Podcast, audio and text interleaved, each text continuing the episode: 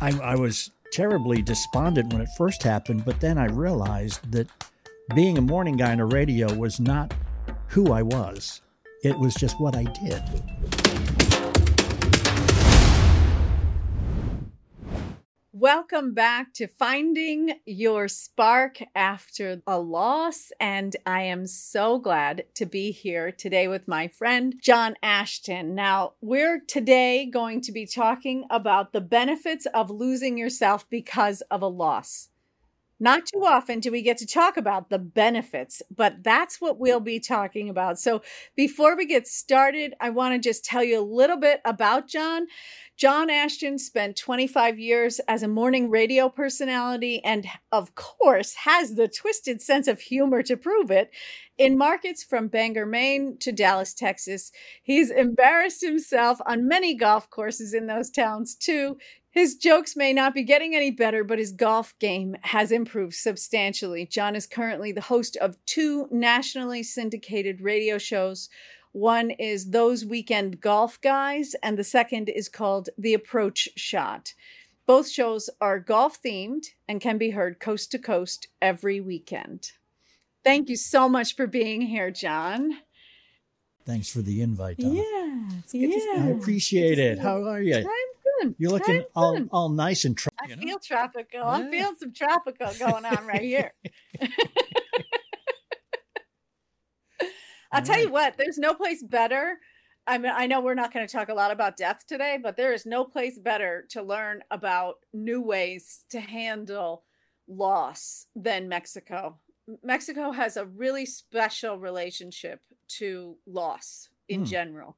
Um, where they just really are so honoring and they they just the whole belief system is very very different from what we're used to in the US and so uh, so I'm really I feel so uh, grateful to get to be here and be in this atmosphere.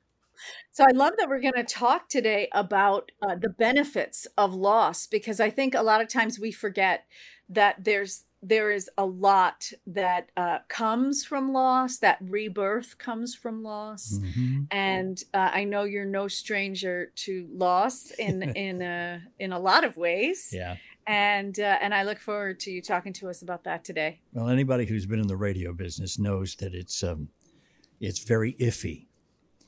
And, and and more than once, I've walked into a studio and seen somebody else sitting in my chair.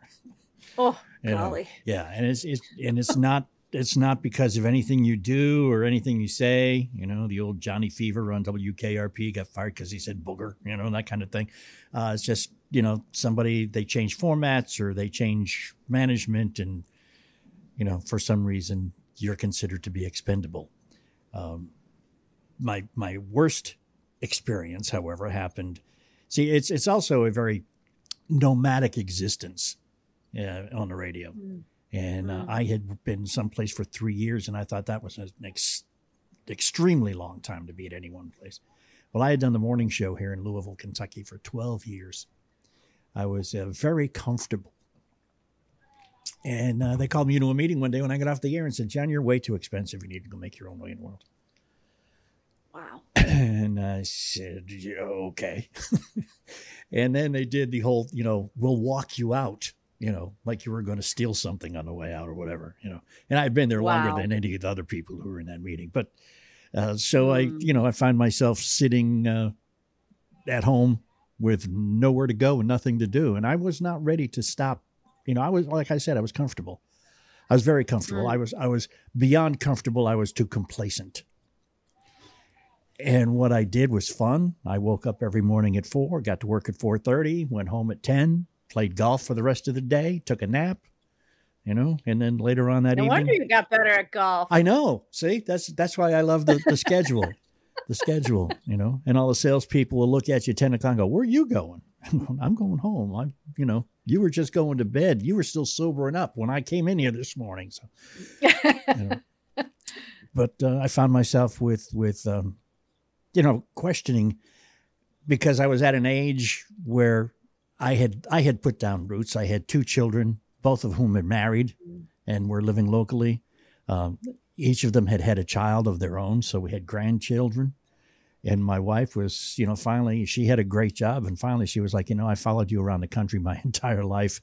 If you want to go somewhere now, you're going alone because Mm. you know family is Mm. here, and I Mm. I didn't want to go anywhere. You know, I liked it here, so uh, I had to Mm. think of what to do. You know, and and the thing of it is, is I I was terribly despondent when it first happened, but then I realized that being a morning guy on a radio was not who I was. It was just what I did. Mm. So I was still me, and I needed to, you know, find out what me was going to do now. You know, had to like basically resurrect me, and and find out what was happening. So um, I will admit to sitting back, I got a rather large severance check, so I took like three weeks off doing nothing. You know, felt sorry for myself for a little bit, and then you know got to it, and um, Every, every loss needs a grieving process. exactly, You're in. yeah, yeah, you know, and And sometimes it's alcohol induced. So, this you is know. true. This is very true. Yeah, I, I did. Uh, I did that for a few days, but you know, and I also had a partner on the air, and I think she was more upset about it than was I. You know, she she called crying. That uh, you know, Yeah. I will admit that I never cried. You know, but um, finally, we just I, I went to a friend who owned owns, well, he was general manager of a, a talk radio station here in town, and I said, hey, I got a deal for you because it it set back and and I had I had done other things in my life. There had been other times when I had you know had temporary separations from radio, and I had done other things and knew that I really didn't enjoy doing other things. You know, I did Mm. some other things well. I sold stuff for a little bit. I, I trained other salespeople for a little bit. None of them really floated my boat. You know, because I will admit it was way too much like work. You know, getting So up. I have to tell you, people in in in radio and in show business Mhm. Say things like that, right? Because I have a history in show business that Mhm. nobody knows about now because it's a hundred years ago. But you know, we always think like it wasn't really work, but it really was work.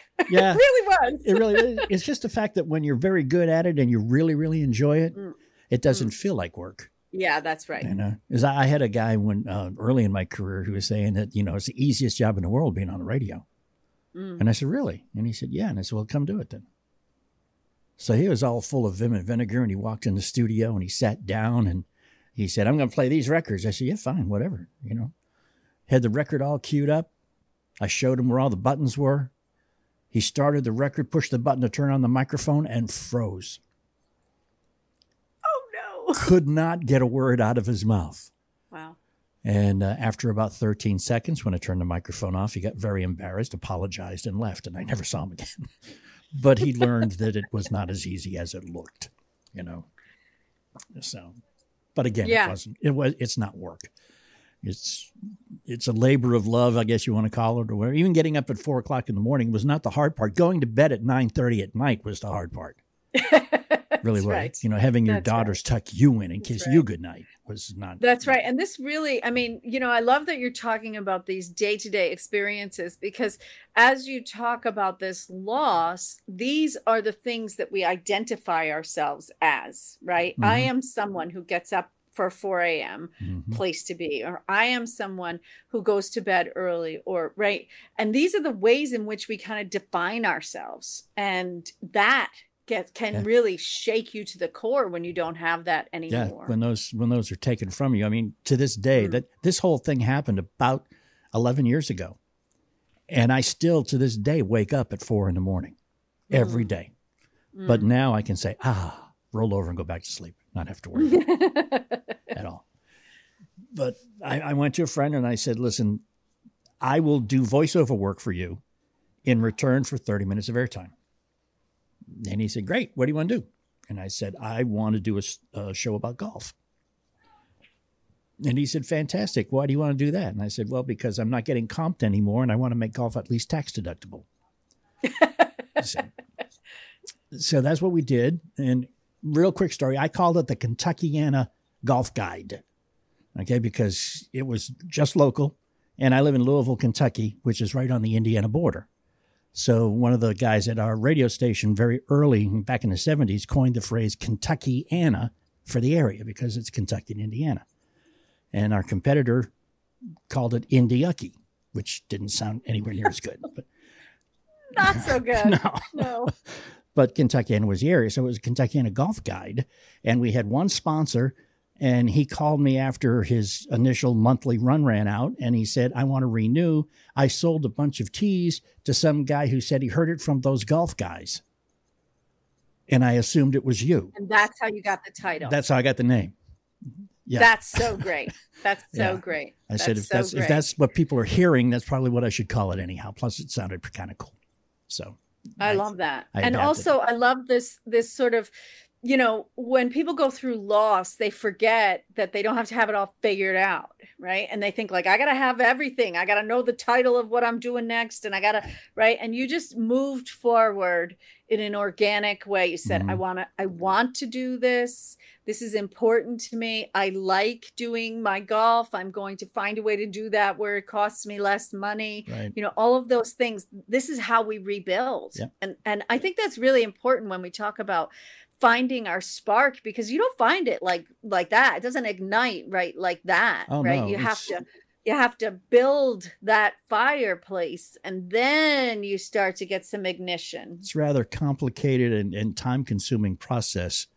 Um, that and again, you don't like you say you don't you don't have it all planned out. There was not a five step process that I had in my head. I had no idea where I was going with it. In fact, I'll tell Right. people to this day that that I started the show and it kind of drug me along with it. It got successful. The show got successful and took me to where we are now.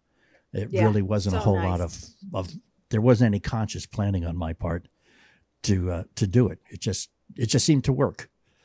You know, I had an idea. People accepted the idea. They liked the idea, and um, uh, a, a gentleman heard the show as we put it up as a podcast.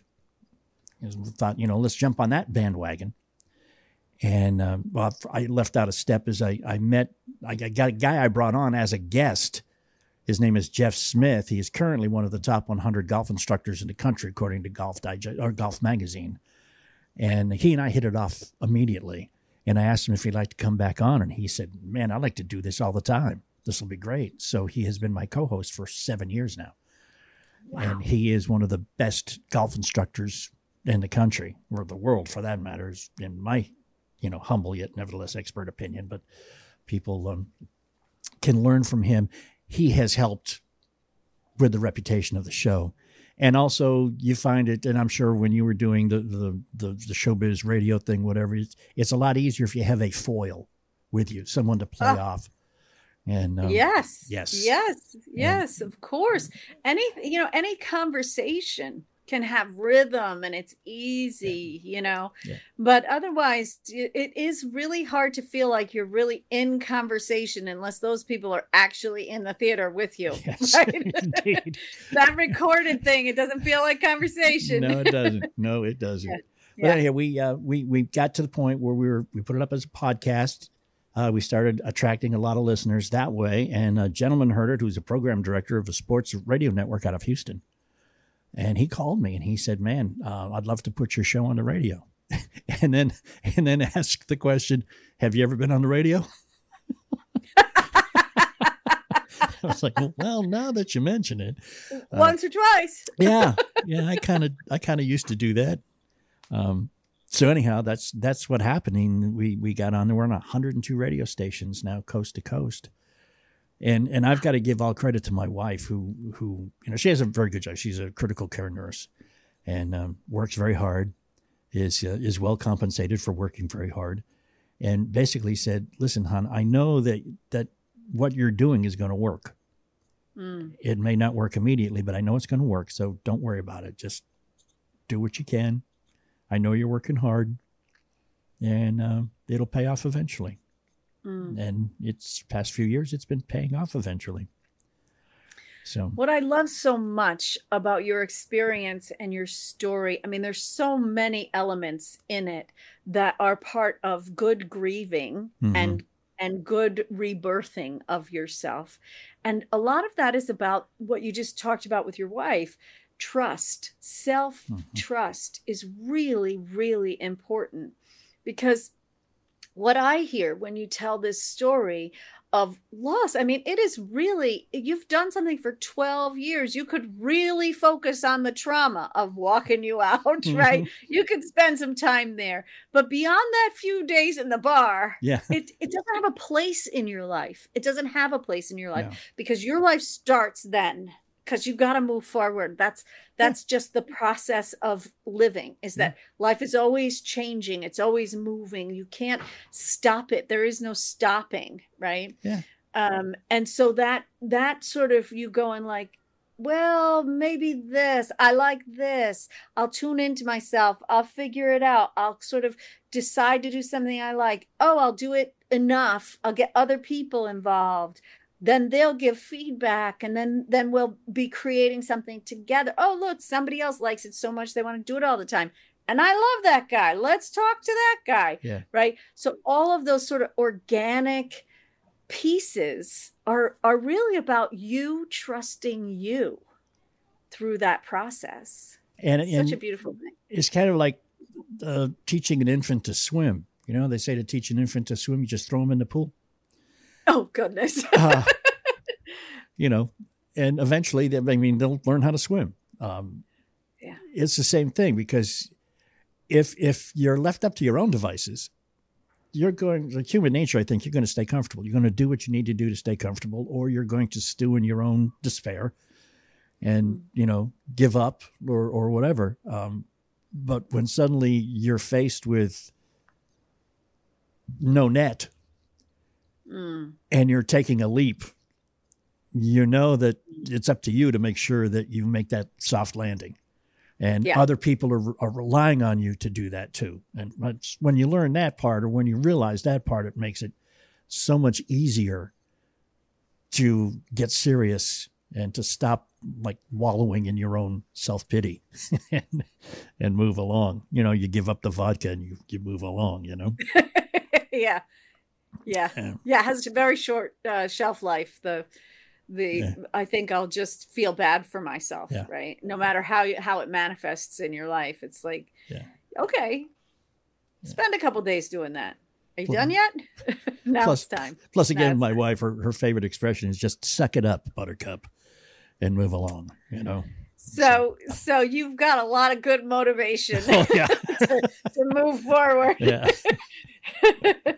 Oh yeah, my goodness. Yeah, do something constructive or find somewhere else to live. Basically, was mm-hmm. not what was not the quote, but it was the attitude. So, mm-hmm. yeah, mm-hmm. but uh, hmm. things have worked out, and you know, like I say, I wasn't ready to leave that position. I would have stayed with that position forever, just because I was comfortable and complacent, and enjoyed it, and did it well, liked the people I worked with.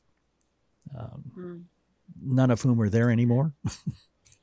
because about they, they went know, through their own thing. Right? I was well, I was number one in what turned out to be an eighteen month process of cleaning house. Yeah. Wow. Yeah. Wow. So, um, so you talked a little about I, your identity being lost in that process. Mm. You know, having to let go and then recreate, rebirth, in, in for lack of a better term. Mm-hmm. Can you talk a little bit about that? Yeah, um, it, it, gets very easy to uh, you may or disagree with this or not. I don't know, Lynn, but me neither. one of the reasons one of the reasons why we do this for a living is because it's it's a constant uh, request for people to love us. You know, it's it's you know, please accept me. Tell me how much you love me. Tell me how great I am. Tell me I'm wonderful. That type of thing. It does help the stroke the ego a it, little it when does. You, when people like you, doesn't it? Yeah, and when yeah. you're when you're yeah. no longer in a position like that, mm. it doesn't happen anymore. Mm. You know, the best thing that happened to me is I was in line at the grocery store and I was talking to somebody, and a woman behind me said, "I recognize that voice." She said, "I miss you." And I went, "Oh, nice. that's nice. Thank that's you." Really you know, yeah. But but yeah, that I mean that's that's who I was, was the guy on the radio. I wasn't dad, I wasn't grandpa, I was the guy on the radio. Mm. And just I'm not the guy on the radio. that's what I did. Mm. You know, not who I was. And I was forced to come face to face with, well, who are you? Mm. You know, mm. because you're no longer that guy. So, but you still exist. So now you need to figure out your real identity and move along and, you know, make sure that the rest of the people in your life still know who you are. Mm. You know? So my experience with that, so uh, you know, because uh, John and I are in similar communities, you know, uh, together. But my uh, late husband died not long ago. Now, at the time of this recording, it's seven months, I think. Mhm. And, you know, when he died, I felt like it was this giant portal. You know, I felt like I am not the same person. He's he's not the same person, right? Because he's in this new condition that is called dead Mhm. or non-physical or however you want to think of it that's that's how i think of it right is that he's like no longer in a body and so there was so much of that who am i without him that happened for me right so for you know in to compare our stories a little bit to correlate them uh that was the job right that was the identity was like I didn't know. I didn't know. I have been. I looked it up. Uh, for some reason, I was looking up how many days. Uh, something showed me how how many days my cat was alive or something. I was like, I wonder how many days I was married, right? Mhm. And I realized that I was married longer than I had been not married Wow. before. Uh, and so I thought, oh wow, okay, so here is this essentially if you if you don't you don't just latch on to who you've been and say this is who I am, then then you're kind of the person you were when you were 22, right? Mhm. and and even in your story there's not just the loss of that job there's the loss of the radio Yeah. because you didn't know it was coming back around you had no idea No. right so that sort of i gotta completely let go and allow whatever this next piece is to be is is a really important part of that process to just be accepting of yourself and Yeah. not judgmental of yourself and be able to kind of walk forward and go like even in my case uh, i found out later there were people in my life you know i'm a pretty positive person and i Mhm. i i spend effort right because i have a bunch of tools um, keeping myself in a, pl- a place mentally where uh where i don't go dive into the depths of depression because you could get lost there right Mhm. and um and so you know later i found out that there were people in my family and in my community talking to each other going like is she okay because she seems really okay and that's that. i'm not really sure about that and then she's making these weird decisions about where she's living and what she's right this is not this is not who we expect her to be Mhm. and and then of course there's an inner circle who goes like yeah you're changing Yeah. we'll we'll see who you're going to be and we're going to love you no matter what Right. um in Well, your most- story your your wife really filled that role didn't she She Like, did. She did. She was in, like with you. She's one of the few people that have been around me that knew me as anything other than the guy on the radio. Hmm. You know, so to most of the people that I knew, they too looked at me as the guy on the radio, being who I was, not just what I did. yeah And and that was uh, it was it was hard for them to accept. You know, they were like, "What are we going to do now?" I don't know. yeah yeah I don't know. You know, let's not talk about the 90 days I did as a disc jockey stint at a strip club. That's something that never shows up on the resume. look at you I know. reaching out Yeah, branching out yeah. there Oh yeah, yeah. That was uh, that that was something that was. I mean, that's a whole new world that you just want to avoid. Really, trust me. Uh, I love that you bring that up because because recovery is and and rebirthing is full of bad decisions. Oh, You yeah. know, it's full of decisions that you go like, yeah, that's not it. yeah. Let's move on to the next It was, one. it was the day that you know the young lady ran up off the stage totally nude and hid underneath the table and said, "Take me off the list. My dad just walked in." that, that I said, you know, I don't think I'm really cut out for this. so, oh but- wow.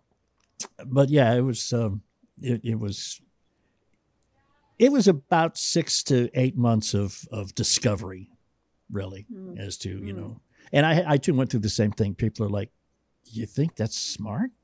You really want to do that? Why don't you do this? Mm. Because that's more like what you were doing, and you know that seems more like who you are." And it's like, no, Mm. it's, again, I, that's not who I was. That's what I was. Mm. And you know, I'm I'm adaptable. I can be many things. I can do many Mm. things.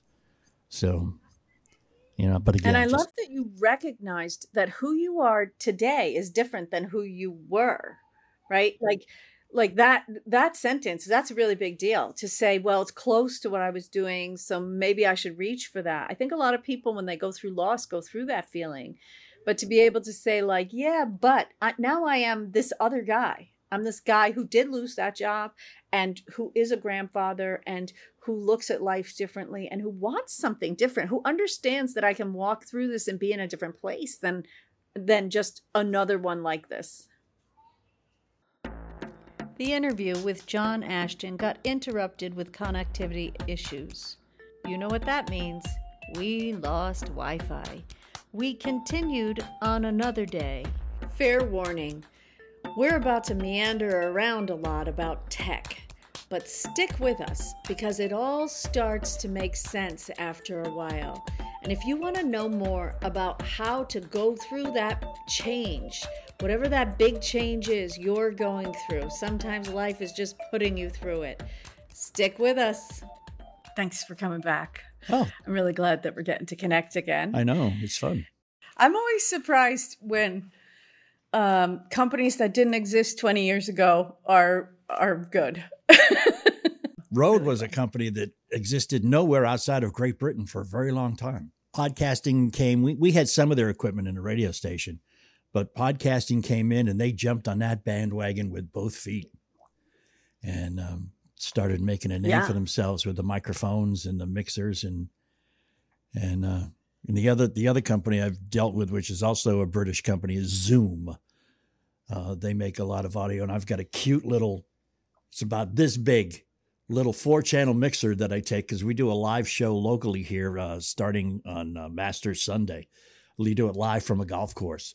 It's battery operated, and uh, I I've got I've got a a program on my phone that emulates about three thousand dollars worth of broadcast equipment that we used to have to schlep Yeah. along with us when we did remotes. And um, I plugged this into the little mixer, and it sounds like we're golden. So my audio experience is ancient Mhm. in technology years, right? And uh, so I come back around and I'm like, I'm going to do a podcast. and I'm like, oh, oh, nothing I know applies. and I think about the fact that when I was a little kid, my father uh, was he's an, he was an accountant and he had a room full of computer. He got a computer. It cost him, I think it was sixty thousand dollars Whoa. in you know nineteen Yeah. money, Yeah. and it filled a room. It filled an entire room Mhm. and uh, that was going to help him to do his account do the calculations faster so that he didn't have to do every calculation right Yeah. and and now here we are not that much longer farther forward right. and you know we're like "Oh, i got something on my phone that's more powerful than that entire way more powerful Yeah. than that entire room full yeah It's, you know, it, it's Yeah. it's phenomenal what it can do. But it, but again, yeah I it still really is I still find myself, you know, missing being able to hang it up on the wall. You know, I miss that. or the cord that's stretched yes, and you know, you know, and it, it took it took yeah. no time at all to twist up and get you know you could have a twenty five foot cord, but only went five feet because it was all knotted and mangled, and you know, I used, used to love just hanging Yeah. it and watching the thing spin around as it all as it all evened itself out. But uh, yeah, those were the good old days, man. It's a it's an interesting thing that we're talking about this because I think that this process that we're talking about of uh, referencing the past to figure out the future Mhm. is uh, one of the things that really gets in the way of the grieving process of moving on from the grieving process. This idea that what what typically what happens is I had this person and we had all these great times together, whatever Right, relationship it was, right. and now uh, we're in a new place and I don't have the person, and therefore I can't be having great times together. And I won't do those same things. And I have the loss of all of that. And in a way, it's it's i realize it's quite simplistic so you know i hope our listeners can go with us on this analogy. Um, but you know in a way it's a lot like that conversation about the cord that came out of the phone that you would go across the hall in order to you know close your bedroom door to get a little privacy you know? Um, it was that was that's that's comforting but it wasn't it served us in the moment but and it was a fun memory. I love i love that i have that memory right? I love that that made my brother-in-law scream at me because blah blah blah whatever right? He ran into it in the dark or whatever right? I mean those are our memories and and they don't they don't go away just because we say okay now we have cell phones and we can do different things with them. We have watches we can have entire phone calls on right? We we have a whole other world. Um, and so, uh, so I wonder if, in your experience, going from radio to now radio, right? a new kind of radio, a new relationship with radio. Uh, uh, what do you do? You relate to that at all? How do you relate to that? I do. First off, I have one of those watches, and because of my age, every time I, I speak into it, I flash back to Dick Tracy cartoons. Okay, because that I mean that was like the absolute future. I have I I can talk on my wrist. Um, but yeah, I I know exactly what you're saying. It it's I know one of the problems I have is that this radio is totally different from the old radio because I'm I'm totally responsible for this. All right. I mean, I have to decide what kind of a mixer I'm going to buy and what kind of a microphone I'm going to buy heavy emphasis not only on deciding but on the going to buy part. I mean, you know, and if it breaks, if I mm. start a recording and there's a hum, I have to figure out what it is. See, in my old radio career, everything was provided for me. If I had a hum, I called an engineer and said I have a hum, and he came and fixed it. If I if I needed uh, some commercials, uh, the sales department provided those. If I needed more listeners, the promotions department provided those. Now I am all of that. And my experience and my education and my knowledge does not really at this moment encompass all of those areas. So I feel sometimes, um, you know, like less than uh, less than good at what I'm doing. I used I used to be so confident at what. I did. I was really good because all I had to do was one thing now I feel like mm. uh, you know my ego is suffering a little bit, and I don't like that. That's painful. Yeah, yeah. well, I love that you're bringing this up. I love that you're bringing this up because I can totally uh, relate to this in terms of my my husband was um, he he did everything. I think about what he did, and I think, oh God, you really should have been nicer.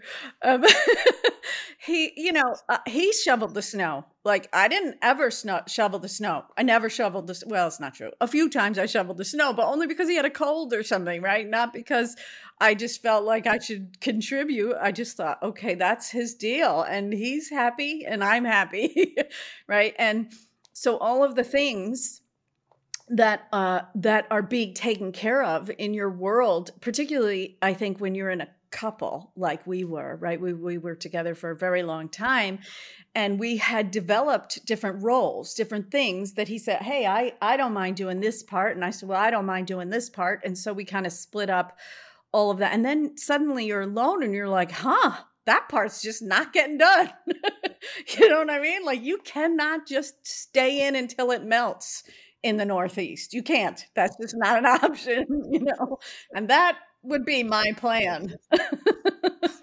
I know when I lived in Maine, we had a little ceremony sometime in November where you just went out and kissed the ground goodbye because you weren't going to see it again until like April. Mm. So that would have been a long, yeah. a long hibernation yeah. for you. Yeah, yeah, I'm good with that. We yeah. got I have Amazon now. I don't really need to go outside yeah. DoorDash, Uber Eats, Amazon. Yeah, just hole up inside. That's it. Yeah. just saying. That's true. They walk through the snow to my house. They don't care. No, no they're young and vibrant. I'm probably the one they complain about. Um,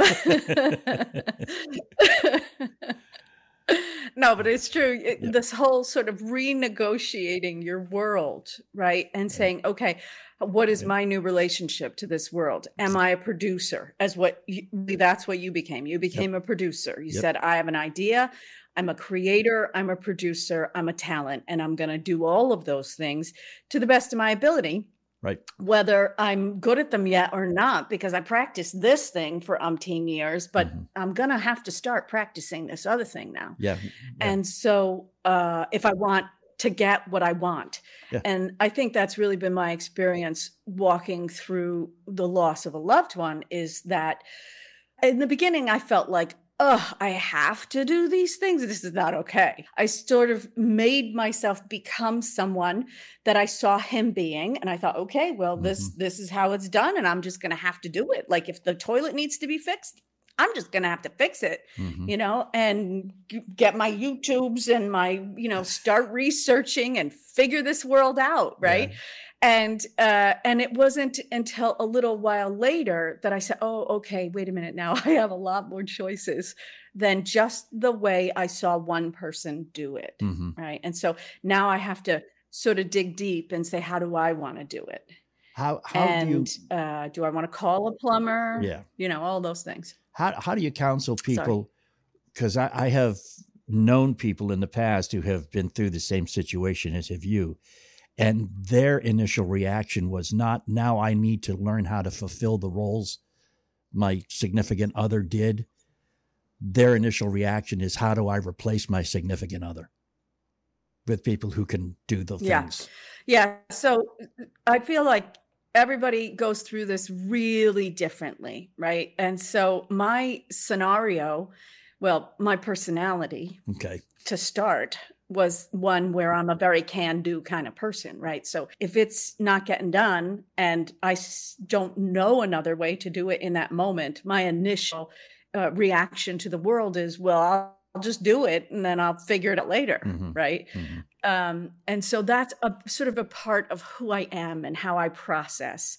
So absolutely, most people, many people, do not go through it that same way. Um, also, my scenario really required that of me. Like my when my husband got sick, uh, he said to me, and this this I guess really speaks to that can do nature. Uh, he said to me, "Will you will you quit your job? Will you quit your job and help me figure out how to get better?" Because I had fulfilled that role many times, not just for him, but for other people in for my father and for other people in our lives together. That sort of ability to do research and to um, embrace a new paradigm, right? To make my brain go from where it is to something new is something that I had practiced over the course of many, many years. And so, uh, so with the guidance of some amazing alternative doctors, I was able to help him to make choices. To say these are your choices. What would you like to do? And uh, and then to be the engine, be the steam behind that, right? Okay, we got to drive an hour away every day to get the thing that you know you agree that you want and that these people say that you need, right? All of those things. So it really started quite early on in that process, and and he went through a couple of strokes and some things. So and it was all very fast. So I, you know, dove into that role of doing very easily. And then only a few days after he died, my house sold.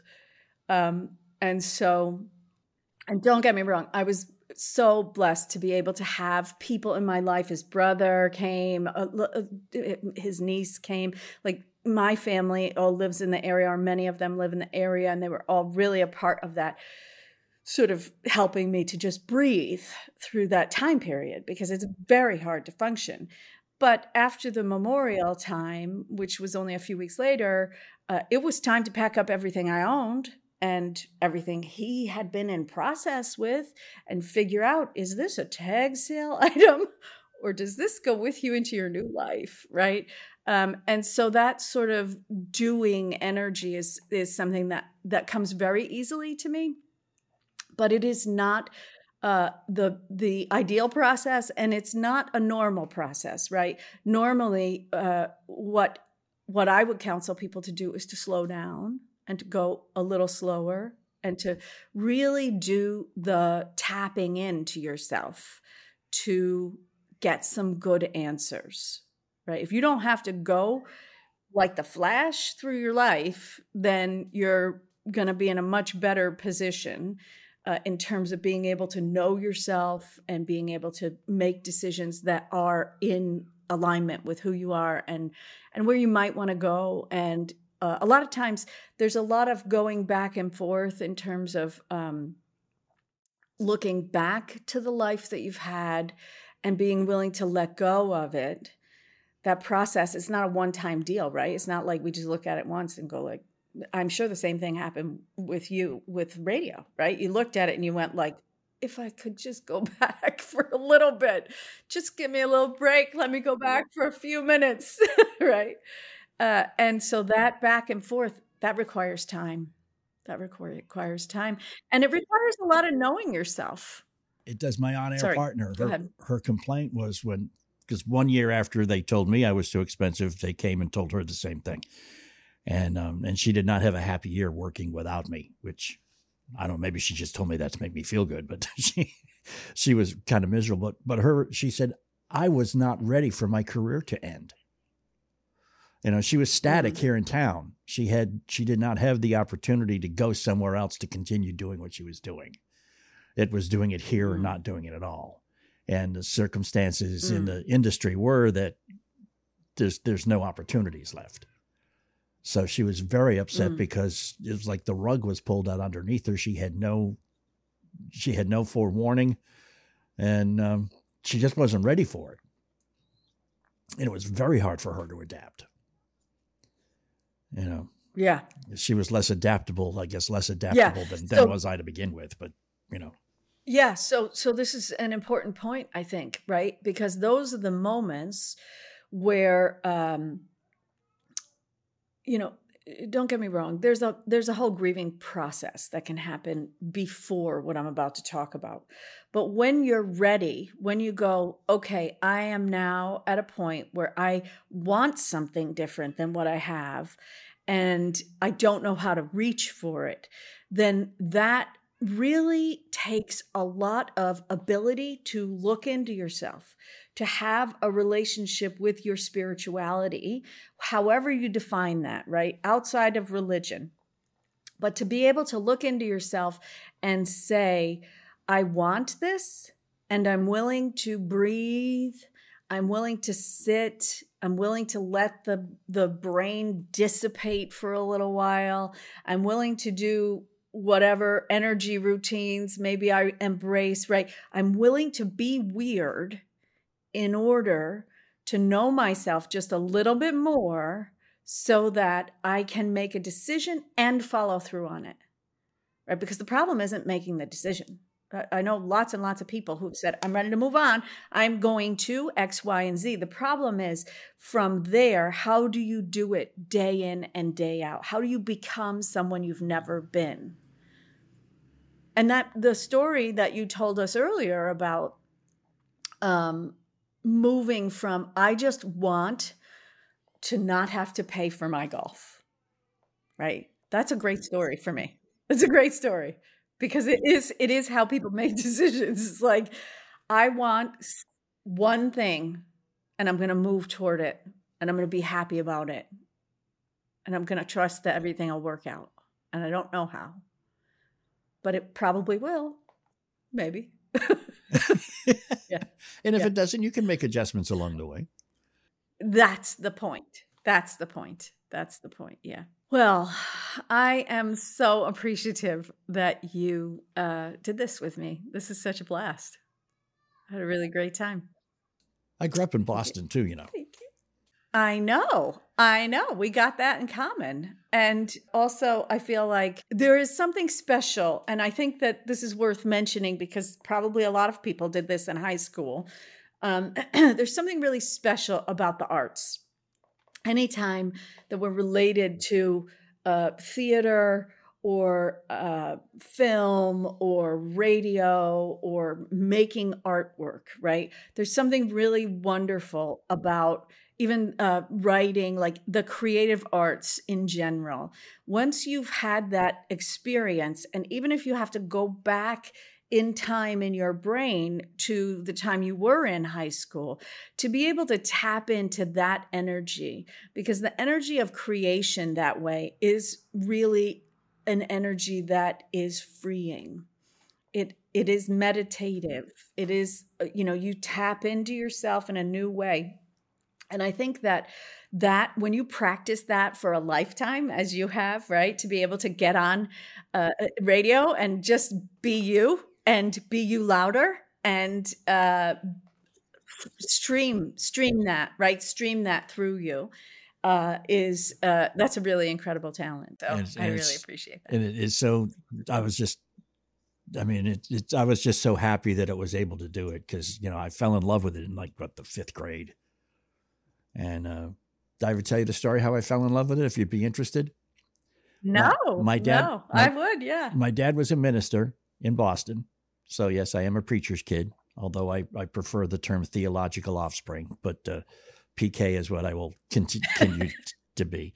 And he was uh, putting together a. Uh, he was in charge of a public affairs program that the Baptists in in Boston did on on Channel Five when it was back the old days when it was WHDH TV in Boston before it became WCVB. But uh, they also had a radio station in the same building. And there is nothing more boring. My dad thought that if I came along with to, to watch the taping, it would be more educational than spending a day at school. So he took me out of school and brought me along. There is nothing more boring than the process of setting up a television show you know, blocking all the shots and getting the lighting and all that kind of stuff. And it was like, man, I was getting in everybody's way because I was a bored fifth, hmm. you know, fifth grader. So the director kind of looked and said, Hey, John, how'd you like to go sit in the radio studio for a little bit and we'll come get you when we're ready? And I said, Yeah, okay. So I went into the radio studio and there was a disc jockey in there. His name was Bruce Bradley, called himself Juicy Brucey. And I just was enthralled because he'd sit there and he gave me a set of headphones so I could hear what was going on when the microphone was on and he was talking. And he was working without notes. He, you know, he he would say funny little mm-hmm. things over the intros to music and he would get excited at times and be laid back at times and and just created this atmosphere with the music he was playing and and I they came in and said we're ready and I said I'm going to stay here. You know, and mm-hmm. and the guy the guy mm-hmm. Bruce talked to me as if I was an intelligent being, not a stupid fifth grader, and I just left that studio that day, just saying that's what I want to do. I want to be that guy, and never look back. I it was that. it was my my one. I love that goal from the fifth grade on. I was going to say to the chagrin of my grandmother, who thought I should be a lawyer. That's what she wanted me to be, a lawyer. Well, you're from New England, you know. Back in the '60s, I mean, radio is show business and show business is is just one step above prostitution on the social ladder. So, you know, yeah. no, he's he's one of those show people, you know. So it was like, oh, excuse yeah. me, didn't mean to do yeah. that in your ear. Yeah, yeah, it's a very conservative place. Yeah, yeah, yeah, so, yeah definitely. So it was fun. It was yeah, fun. I love that. It's such a great um, moment of understanding that we, as adults, we change people's lives in an instant. Mm-hmm. And I mm-hmm. think it happens so easily with children, but also it happens in our day to day life, right? You have the opportunity to change somebody's life every time you have an interaction with them. Yep. But you have to be willing to be you. You have to be willing to be unapologetically you and that's what it sounds like that guy was. Certainly it reminds me of, uh, the story of the woman who was a uh, in my life when i was a teenager she was a sound designer and uh, in new york city and i just thought she was the coolest person on earth. Yeah so she was uh, she was amazing. She i just thought that this woman walked on water you know? I was like that's who i want to be. Yeah. She's someone who could could speak her truth, could show up, was very talented, right? And I could see that like I she was being full in her life. And for me, that was the moment that I was like, I'm gonna, I'm gonna do that. I'm gonna be a sound designer on Broadway. That's what I want to do. Yeah. And not long after that, I was working on a sound design team in Bro- on Broadway in New York. There you know, and though, though, but that's how seeds are, right? Yeah. That's how seeds are, and I think that's important in the in the rebirthing process because we talk about grieving, but we don't ever really talk about the the next part. That's kind of a a, a rebirthing process of not just um, how do you become new, which is interesting, right? Because it feels like that when you're in it. You're like, okay, I guess I have to be somebody completely new Mhm. because you are absolutely different Right. because you're not the person you used to be, but you're not starting over either, right? You're not a teenager. You did go through those things, and you get to bring with you the parts of those that serve you. And you get to, if you choose to, release the parts of those experiences that no longer serve you. And I think that's that's the thing, right? That's the thing that we we have to focus on in order to walk through it more easily. Indeed. And uh, and and if we can, and that's probably the secret. If you can do that successfully, then you survive well. Yeah. Yeah. I mean, there are a whole bunch of tools, right? They're just a whole bunch of tools that you can use to to get there. And uh and this is the thing about uh, me and the way that I love to approach spirituality is that I don't believe that there's one way.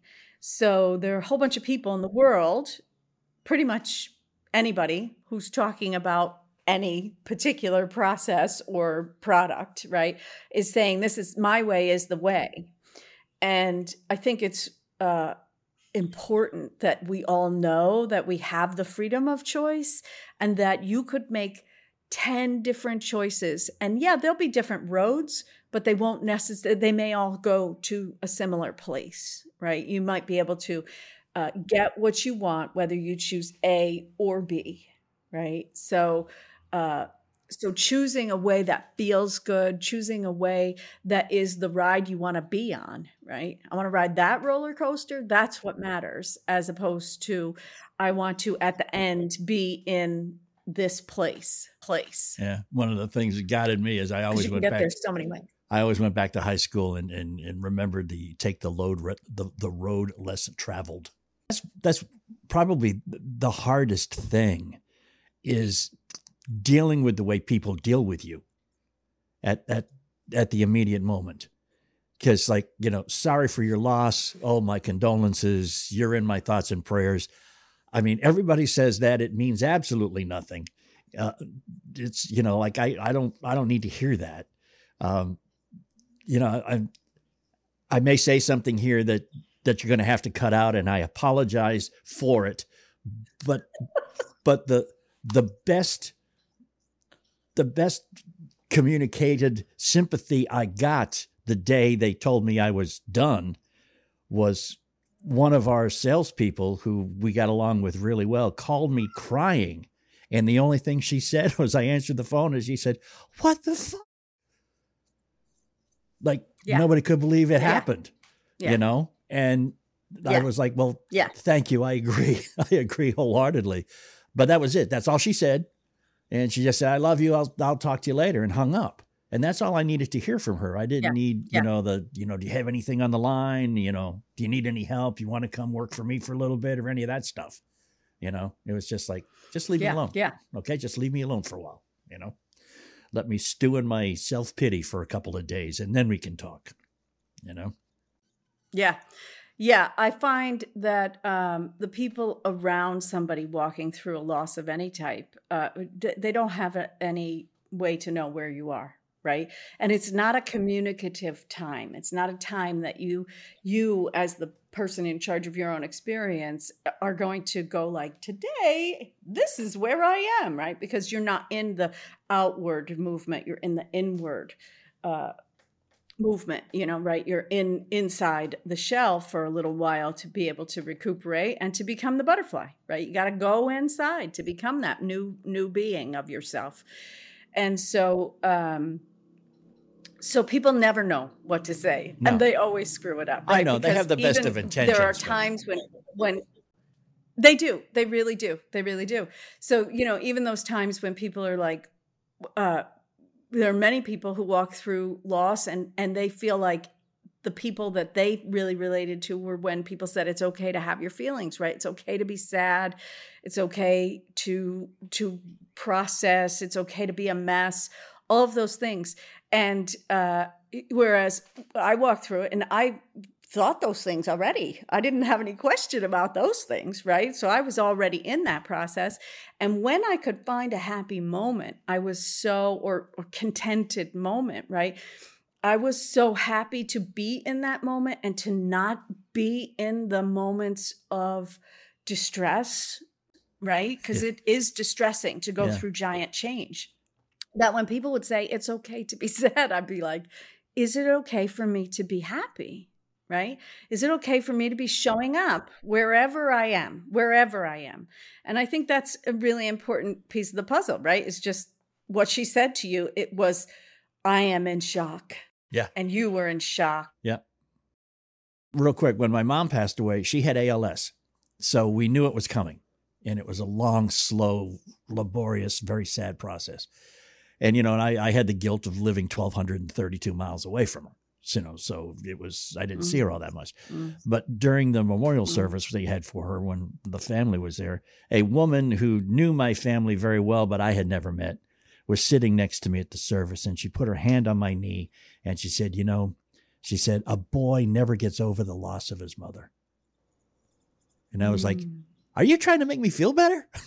you know? I'm not sure how to take that right now, but but but thanks for the thought. I'm going to go over here now. You know, like, that's not really. Ex- I'm going to feel this bad forever. yeah, it's not exactly what I needed to hear right now. you know. So, yeah, yeah. Yeah. And I think it is important that what you were just talking about that these are well-intentioned people who want to reach out to you and that that that the intention regardless of what the words are and the sentiment is yeah. is that the intention is i love you i support you right. i want you to feel better i see you in pain and i and i wish that i could make it different for right. you right um and uh and I think that's the intention of absolutely everyone that talks to you during yeah. that time period, right? They show up in different ways. Uh, I know my my beautiful aunt called me uh, when when Tim passed away, I don't I don't know exactly when it was. Well, she she had wanted to come to the memorial, but mm-hmm. she couldn't make it, and so I know she had called me right in that time period. And her husband had died. Uh, almost at the same age so these all you know this was she's like an incredible um, resource for mm-hmm. me and someone who really knows what this walking through this particular path feels like um and uh, in that moment, her words were so comforting to me, right? Yeah. But uh, but how do you know? How do you know? Just showing up and saying, you know, I love you. Yeah. This is terrible. Sorry. Yeah, that's not, you, you know, know, I I finally it, it's not forever. Nothing yeah, is forever. I finally got to the point where I had a very good friend who had a, a, a death in, in her family and she was not dealing with it well. And I just put my arm around her and said, I wish I could make you feel better, but I know I can't. And that was it. Yeah. That's all I said because that yeah that's what we all know. So that was it. Yeah. I think that's right. That's so that's what we put into the spirituality column, right? Mm-hmm. The things that we cannot describe with words because right. words fall short. Yep. Yep. Words are smaller than we can we can't even stack them up. Yeah. To to mean what we really mean vibrationally, what we really mean in in this world, right. in this existence. Definitely. So it's been great. Well, it's such a joy.